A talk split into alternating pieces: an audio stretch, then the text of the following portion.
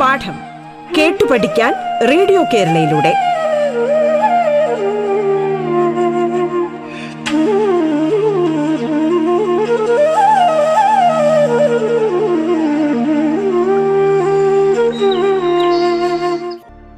കേരള സർക്കാരിന്റെ internet radio ആയ radio കേരളയിൽ ഇന്നത്തെ പാഠത്തിൽ ഞാൻ നാടകക്കാരൻ മനോജ് സുനി. പത്തനംതിട്ട ജില്ലയിലെ പ്രമാടം നേതാജി ഹയർ സെക്കൻഡറി സ്കൂളിലെ മലയാളം അധ്യാപകനാണ്. ഇന്ന് കേരള പാഠാവലിയിലെ വിക്ടർ ഹ്യൂഗോയുടെ പാവങ്ങൾ. വിക്ടർ ഹ്യൂഗോ ഫ്രാൻസിലെ കാൽപ്പനിക പ്രസ്ഥാനത്തിലെ ഏറ്റവും പ്രബലനായ വക്താവ്. ഫ്രഞ്ച് കവി നോവലിസ്റ്റ് നാടകകൃത്ത് ഉപന്യാസകാരൻ ദൃശ്യകലാകാരൻ അങ്ങനെ എന്തെല്ലാം? അദ്ദേഹത്തിന്റെ ഏറ്റവും പ്രശസ്തമായ നോവൽ ലാ മിറാബലെ കവി നാലപ്പാട്ട് നാരായണമേനോൻ മലയാളത്തിലേക്ക് പരിഭാഷപ്പെടുത്തി. പാവങ്ങൾ എന്ന പേരിൽ. കഥാസന്ദർഭം ഇങ്ങനെയാണ്. പാവപ്പെട്ട മരം വെട്ടുകാരനാണ് യാങ് വാൽ യാങ്. വിധവയായ സഹോദരിയും അവരുടെ ഏഴ് മക്കളും അയാളുടെ സംരക്ഷണത്തിലായിരുന്നു. ഒരു മഴക്കാലം. തൊഴിലില്ലാതെ മുഴു പട്ടിണിയിൽ അകപ്പെട്ടപ്പോൾ സഹോദരിയുടെയും കുട്ടികളുടെയും വിശപ്പ് മാറ്റാൻ അയാൾ ഒരു റൊട്ടി മോഷ്ടിച്ചു. ആ കുറ്റത്തിന് അഞ്ച് വർഷമാണ് അയാൾ ശിക്ഷിക്കപ്പെട്ടത്. മൂന്ന് തവണ ജയിൽ ചാടി. അങ്ങനെ പത്തൊൻപത് വർഷം ജയിൽ ശിക്ഷ അനുഭവിക്കേണ്ടി വന്നു ഴാങ്ങിന് ജയിൽ മോചിതനായ അയാൾക്ക് ആരും അഭയം കൊടുത്തില്ല. ഒടുവിൽ ഡി പട്ടണത്തിലെ മെത്രാൻ വിശപ്പും ദാഹവും കൊണ്ട് തളർന്ന അയാൾക്ക് അഭയം കൊടുത്തു ഭക്ഷണം കൊടുത്തു. വിശ്വപ്രസിദ്ധമായ ഈ കഥ നാടകീയമായി ഞാനൊന്ന് പറയാൻ ശ്രമിച്ചാലോ? കൂട്ടുകാരെ നിങ്ങൾ എന്റെ കഥ കേൾക്കാൻ വന്നു കഴിഞ്ഞു അല്ലേ? അട്ടപ്പാടിയിലെ ഈ ചെറുപ്പക്കാരനെ നിങ്ങൾക്ക് ഓർമ്മയുണ്ടോ? ഓർമ്മയുണ്ടായിരിക്കില്ല. പേര് മധു വയസ്സ് മുപ്പത്തിയൊന്ന്. സ്വദേശം അട്ടപ്പാടി. കുറ്റം വിശന്നപ്പോൾ അരി കട്ടു ശിക്ഷ ആ മനുഷ്യനെ തല്ലിക്കൊന്നു. വിശപ്പ് വലിയ കുറ്റമാണത്രേ. നിങ്ങൾക്ക് വിശക്കാറില്ല. വിശക്ക് മുമ്പേ വയറ് നിറയ്ക്കും നിങ്ങളുടെ സ്നേഹനിധികളായ അച്ഛനമ്മമാർ. നിങ്ങൾ വിശക്കാതിരിക്കാൻ അവർ കഷ്ടപ്പെടുന്നു. പക്ഷേ വിശക്കുന്ന കുറേ മനുഷ്യർ നമുക്ക് ചുറ്റും ജീവിച്ചിരിപ്പുണ്ട്. എരിയുന്ന വയറുമായി പൊള്ളുന്ന മനസ്സുമായി എത്രയോ മനുഷ്യൻ ഒരു റൊട്ടിക്ക് വേണ്ടി യാചിക്കുന്നവർ ആ കണ്ണുകളിലേക്ക് ഒന്ന് നോക്കൂ. വിശപ്പാണ് അവരുടെ പ്രശ്നം. വിശപ്പ് മാത്രം. വിശപ്പ് മാത്രം. ഞാൻ യാങ് വാലിയ വിശന്നപ്പോ റൊട്ടി കട്ടു അഞ്ചു വർഷത്തേക്ക് കോടതി ശിക്ഷിച്ചു. മൂന്ന് വട്ടം മൂന്ന് വട്ടം ജയിച്ചാൽ പത്തൊമ്പത് വർഷത്തെ ജയിൽവാസത്തിന് ശേഷം.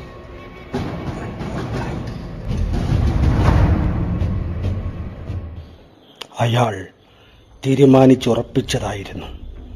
ആ വാതിലിൽ ഒരു ഉന്തു കൊടുത്തു. അകത്തേക്ക് കടക്കാൻ നോക്കുന്ന ഒരു പൂച്ചയുടെ കളവോടെ സ്വസ്ഥതയില്ലാത്ത ഒരു സൗമ്യഭാവത്തോടെ അയാൾ വാതിലുന്തി. ഒരു പഴുതുണ്ടായിരിക്കുന്നു. എന്തോ തടയുന്നുണ്ട്. ഒരു മേശ. ഇല്ല മുന്നോട്ട് തന്നെ അയാൾ ഒന്നുകൂടെ ഉന്തി. ആ നിശബ്ദതയും നീണ്ടതും ചിലമ്പിച്ചതുമായ ഒരു നിലവിളിയായിരുന്നു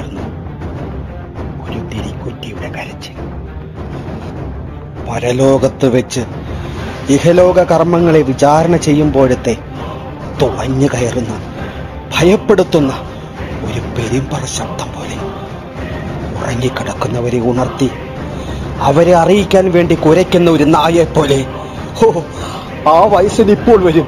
ആ രണ്ട് വൃത്ത സ്ത്രീകൾ നിലവിളിക്കും പട്ടണം മുഴുവൻ അറിയും. ലഹളയുണ്ടാകും. പോലീസുകാർ പോലീസുകാർ ചാടി വീഴും. ഹോ. അയാൾ ഉപ്പ് കൊണ്ടുള്ള പ്രതിമ പോലെ നിന്നു. വാതിൽ മലർക്ക് തുറക്കപ്പെട്ടിരിക്കുന്നു. ആരുമില്ല. ആരുമില്ല. മുറിക്കകത്തേക്ക് കടക്കുക തന്നെ. വേഗം വേഗം കാര്യം കഴിച്ചു കൂട്ടുക തന്നെ. അയാൾ മെത്രാനെ നോക്കാതെ ചുമർക്കൂടിന്റെ അടുത്തേക്ക് നടന്നു. ഇരുമ്പ് വിളക്ക് കാൽപൊക്കി നോക്കി. താക്കോലുണ്ട്. തുറന്നു. കണ്ണ് ഒന്നാമതായി ചെന്നത് ആ വെള്ളി സാമാനത്തിന്റെ പൊട്ടമേലാണ് പിന്നെ അതെടുത്ത് മുറിക്ക് പുറത്തായി തോട്ടം കടന്ന് നരിയെ പോലെ മതിൽ ചാടിക്കടന്നു അയാൾ ജയിൽവാസം കൊണ്ട് മാനസാന്തരം വരും. അങ്ങനെയെങ്കിൽ എനിക്ക് അഭയം തന്ന മെത്രാന്റെ പള്ളിമേടയിൽ എന്തിനാണ് ഞാൻ ഇന്ന് രാത്രി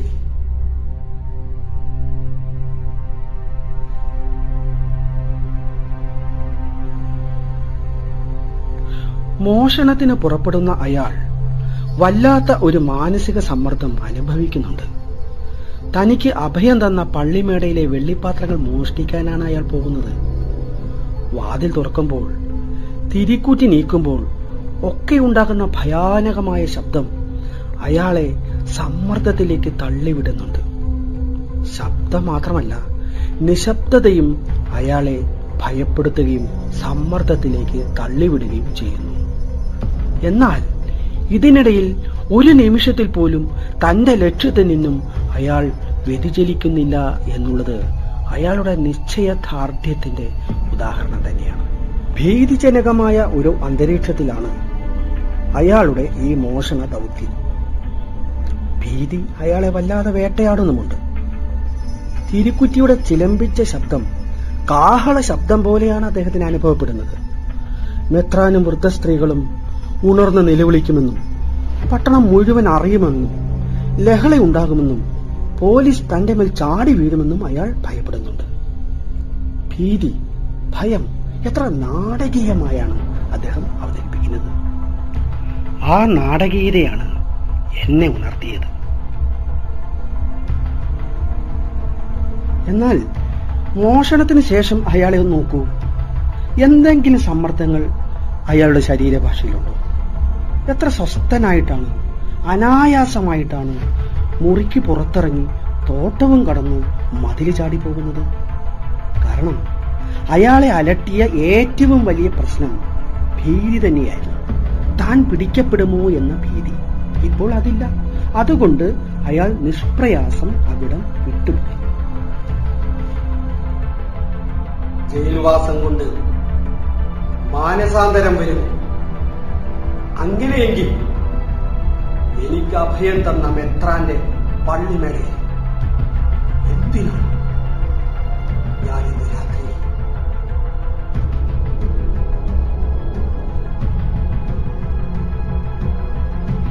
വെള്ളി സാമാനം കാണാതെ പോയപ്പോൾ ആ വൃദ്ധ സ്ത്രീ മദാം മഗ്ലാർ വല്ലാതെ ബഹളം വെച്ചു.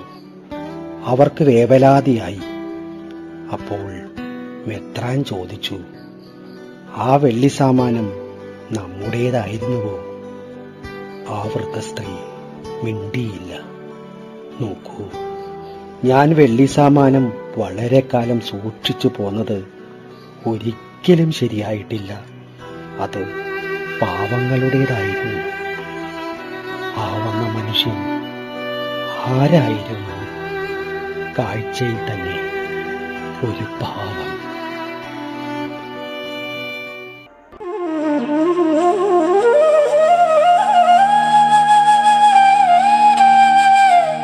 പാഠം കേട്ടു പഠിക്കാൻ റേഡിയോ കേരളയിലൂടെ. പാഠത്തിൽ ഇനി ഇടവേള.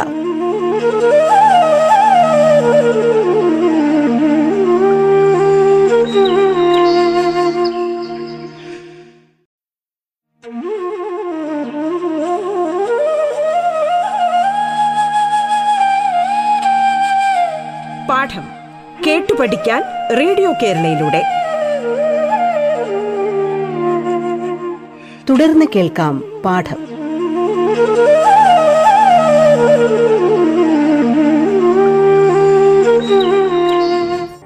ഒരു കഷ്ണം അപ്പം. ഒരു കോപ്പ പാലിൽ മുക്കുന്നതിന് മരം കൊണ്ടുള്ള മുള്ളുകളും കയ്യിലുകളും ആരാണത്?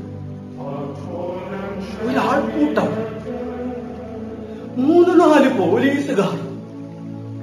അവർക്കിടയിൽ ആരാണ് അയാൾ മോൺസിന്യർ അയാൾ മന്ത്രിച്ചു. മിണ്ടരുത്. പോലീസുകാരൻ കൽപ്പിച്ചു. അപ്പോൾ മെത്താൻ പറഞ്ഞു സ്നേഹിത നിങ്ങളെ കാണാൻ കഴിഞ്ഞതിൽ ഞാൻ സന്തോഷിക്കുന്നു. എന്തേ ഇത്? ഞാൻ നിങ്ങൾക്ക് മെഴുതിരിക്കാലുകൾ തന്നതല്ലേ? ഇതും കട്ടി വെള്ളിയാണ്. നിശ്ചയമായും നിങ്ങൾക്ക് ഇരുന്നൂറ് ഫ്രാങ്ക് കിട്ടും.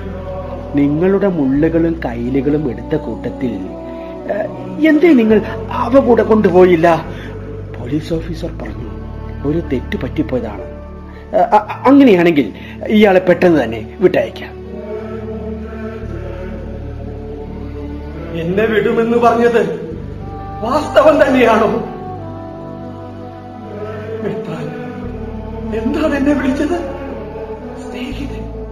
സ്നേഹിതനെന്നു? അങ്ങയുടെ വെള്ളിപ്പാത്രങ്ങൾ കത്തവനെ സ്നേഹിതൻ എന്ന് വിളിക്കുകയോ?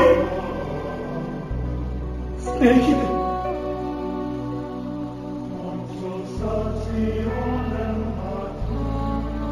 ഒന്നാമത് ആ വെള്ളി സാമാനം നമ്മുടേതായിരുന്നുവോ ഞാൻ ആ വെള്ളി സാമാനം വളരെ കാലം സൂക്ഷിച്ചു പോന്നത് ഒരിക്കലും ശരിയായിട്ടില്ല.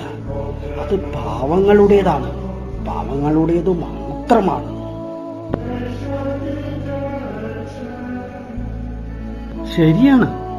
ദൈവത്തിന്റെ വസ്തുക്കൾ എല്ലാവർക്കും ഒരുപോലെ അവകാശപ്പെട്ടതാണ്. അത് ഒരു സ്വകാര്യ വസ്തുവായി സൂക്ഷിക്കാനുള്ളതല്ല ആർക്കും. മനുഷ്യ നന്മയ്ക്ക് വേണ്ടി സമർപ്പിച്ചിട്ടുള്ള സന്യാസ ജീവിതത്തിൽ ഇത്തരം ഭൗതിക വസ്തുക്കൾക്ക് എന്ത് പ്രസക്തിയാണുള്ളത്? ഒരു പ്രസക്തിയുമില്ല. എല്ലാം സ്വന്തമാണെന്ന് വിചാരിക്കുകയും എല്ലാം എന്റേതാണെന്ന് ധരിക്കുകയും ചെയ്തവർക്ക് മെത്രാന്റെ ശക്തമായ സന്ദേശം. സംശയം. ഒരു കഷ്ണം അപ്പം ഒരു കോപ്പ പാലിൽ എടുത്തു മുക്കുന്നതിന് ഒരാൾക്ക് മരം കൊണ്ടുള്ള മുള്ളും കയ്യിലും കൂടി ആവശ്യമില്ല. എന്താണ് അതിന്റെയൊക്കെ ആവശ്യം? ആലോചിച്ചു നോക്കിയാൽ വളരെ ശരിയാണ്. വളരെ കുറച്ച് വസ്തുക്കൾ കൊണ്ട് ജീവിതത്തെ എങ്ങനെ ആഹ്ലാദകരമാക്കി മാറ്റാം എന്നാണ് നമ്മൾ ആലോചിക്കേണ്ടത്. ലളിതമായിരിക്കണം നമ്മുടെ ജീവിതം. ലാളിത്യമായിരിക്കണം നമ്മുടെ സന്ദേശം. അതുപോലെ ഈ വസ്തുക്കളും വസ്തുവകകളുമൊക്കെ നമ്മുടെ ജീവിതത്തിലേക്ക് വരുന്നതിനനുസരിച്ച് നമ്മുടെ ജീവിതം സങ്കീർണമായി തീരും. യാന്ത്രികമായി തീരും സംഘർഷഭരിതമായി തീരും എന്തിനാണ് ആവശ്യമില്ലാത്ത ഇത്തരം കാര്യങ്ങളൊക്കെ നമ്മൾ വെച്ചു അല്ലേ? നിങ്ങൾ സമാധാനത്തോടുകൂടി പോവുക. സ്നേഹിത ഇനി ഇങ്ങോട്ട് വരുമ്പോൾ നിങ്ങൾ തോട്ടത്തിലൂടെ കടന്നു പോരണമെന്നില്ല. തെരുവിലേക്കുള്ള വാതിലിലൂടെ തന്നെ എപ്പോഴും വരികയും പോവുകയും ചെയ്യാം. അതൊരിക്കലും പൊട്ടിയിടുകയില്ല.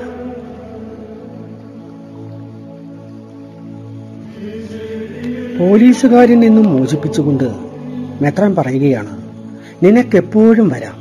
തോട്ടം കടന്നു വരേണ്ട കാര്യമേ ഇല്ല. നേർവാതിലിലൂടെ തന്നെ നിനക്ക് വരാം. ആരെയും സ്വീകരിക്കാൻ തയ്യാറാണ് മെത്രാൻ. അതുപോലെ ആരെയും സ്വീകരിക്കാനുള്ള മനസ്സ് നമുക്ക് ഉണ്ടാകണമെന്നാണ് അർത്ഥം. കുറുക്കു വഴികളിലൂടെ സഞ്ചരിച്ചാൽ നമുക്കൊന്നും നേടാൻ കഴിയില്ല. സത്യസന്ധതയുടെ വഴിയിലൂടെ നടക്കുക. നേരെ ചൊവ്വെ എന്നൊക്കെ കേട്ടിട്ടില്ലേ? ഇത് മാനവികതയുടെ ശബ്ദം തന്നെയാണ്. സ്നേഹം കൊണ്ടും കാരുണ്യം കൊണ്ടും നമുക്ക് നമ്മുടെ ജീവിതത്തെ ഭയരഹിതമാക്കി മാറ്റാൻ കഴിയും. സത്യവാനായിരിക്കുവാൻ ഈ ക്ഷണം ഉപയോഗപ്പെടുത്തുമെന്ന് പ്രതിജ്ഞ ചെയ്തത് നിങ്ങൾ മറക്കരുതേ. നിങ്ങൾ ഒരിക്കലും മറക്കരുതേ.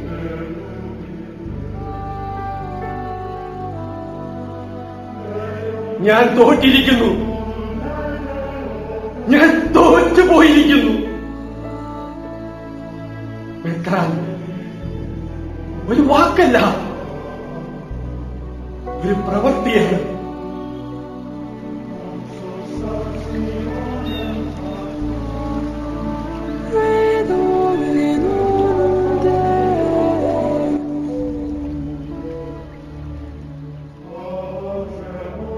യാങ്ങിന്റെ മോഷണ നിമിഷങ്ങളെ എന്തൊരു നാടകീയതയോടുകൂടിയാണ് വിക്ടർ യുഗോ അവതരിപ്പിച്ചിരിക്കുന്നത് എന്ന് നോക്കൂ. അദ്ദേഹം ആ രാത്രിയിൽ മോഷണം നടത്തുന്നത് പൂച്ചയുടെ കളവുള്ളതും സ്വസ്ഥതയില്ലാത്തതുമായ സൗമ്യ ഭാവത്തോടുകൂടി എന്നാണ് അഭിമുഖം. മനസ്സിൽ അയാളുടെ സൂക്ഷ്മമായ ആ നടപ്പ് കടന്നു വരുന്നുണ്ട് പിന്നീട് തിരിക്കുറ്റിയുടെ ശബ്ദം കേട്ടപ്പോൾ പരലോകത്ത് വെച്ച് ഇഹലോക കർമ്മങ്ങളെ വിചാരണയ്ക്കെടുക്കുമ്പോളത്തെ തുളഞ്ഞു കയറുന്നതും ഭയം തോന്നിക്കുന്നതുമായ കാഹള ശബ്ദം പോലെ അയാൾക്ക് തോന്നുന്നുണ്ട്. നീണ്ടതും ചിലമ്പിച്ചതുമായ ഒരു നിലവിളി പോലെയും അയാൾക്ക് അനുഭവപ്പെടുന്നുണ്ട്. പിന്നീട് ആ ശബ്ദത്തിന് ഒരു നായയുടെ രൂപം കൈവരുന്നതും ഉറങ്ങിക്കിടക്കുന്നവരെയെല്ലാം ഉണർത്തി അപകടം അറിയിക്കുവാൻ വേണ്ടി കുരയ്ക്കുന്നത് പോലെയും അയാൾക്ക് അനുഭവപ്പെടുന്നുണ്ട്. അയാൾ ഭയപ്പെടുന്നുണ്ട്. അയാളുടെ രണ്ട് ചെന്നിക്കുമുള്ള രക്തനാടികളുടെ ചലനം കൊല്ലന്റെ രണ്ട് കുടങ്ങൾ പോലെ ആഞ്ഞടിക്കുന്നത് എന്ന് പറയുമ്പോൾ അയാളുടെ ഉള്ളിലുണ്ടാകുന്ന ആ ഭയം വായനക്കാരിലേക്കും പകരുവാൻ പറ്റുന്നുണ്ട്. പിന്നീട് ഒരു ഗുഹയിൽ നിന്നും പുറപ്പെടുന്ന കാറ്റിന്റെ ഇരമ്പിച്ചയോടുകൂടി അയാളുടെ മാറിടത്തിൽ നിന്നും ശ്വാസാവേഗം തള്ളിവരുന്നു എന്നൊരു സൂചനയുണ്ട്. നോക്കൂ അയാൾ എത്രമാത്രം ഭീതിയോടുകൂടിയാണ് ഈ മോഷണ ദൗത്യം നിർവഹിക്കുന്നത്. ചങ്കിടിപ്പോടുകൂടിയാണ് വായനക്കാരൻ ഇത് വായിക്കുക. ഒരു സന്ദർഭത്തിൽ യാങ് സ്തംഭിച്ചു നിൽക്കുന്നുണ്ട് ഉപ്പുകൊണ്ടുള്ള ഒരു പ്രതിമ പോലെ എന്നാണ് പ്രയോഗം. സ്വയം അലിഞ്ഞില്ലാതാകുന്ന അവസ്ഥ. എത്ര നാടകീയമായിട്ടാണ് രാങ്ങിന്റെ മോഷണത്തെ ഇവിടെ എഴുത്തുകാരൻ അവതരിപ്പിക്കുന്നത്. പിന്നീട് നോക്കൂ മോഷണത്തിന് ശേഷം അയാൾ സ്വതന്ത്രനായിരിക്കുന്നു. പിന്നീടുള്ള അയാളുടെ പ്രവർത്തികൾക്ക് എന്തൊരു വേഗതയാണ് അല്ലേ?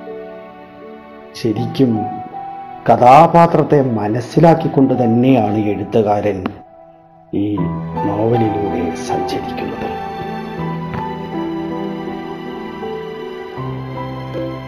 കൂട്ടുകാരെ നിങ്ങൾ ചുറ്റും നോക്കണം.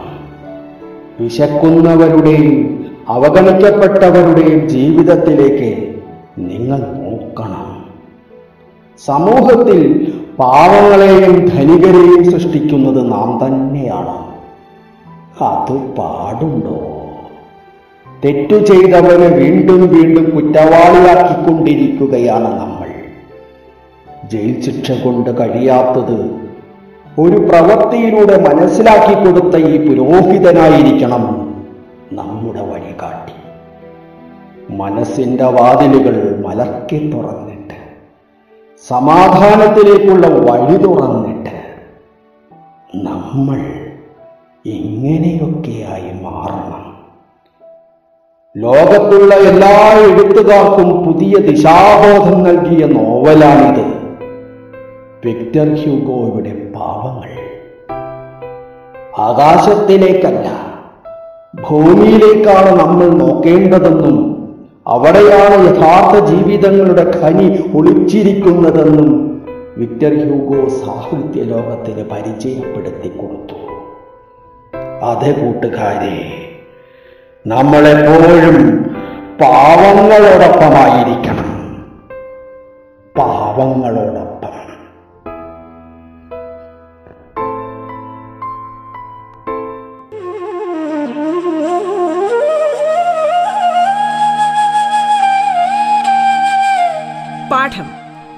പഠിക്കാൻ റേഡിയോ കേരളയിലൂടെ.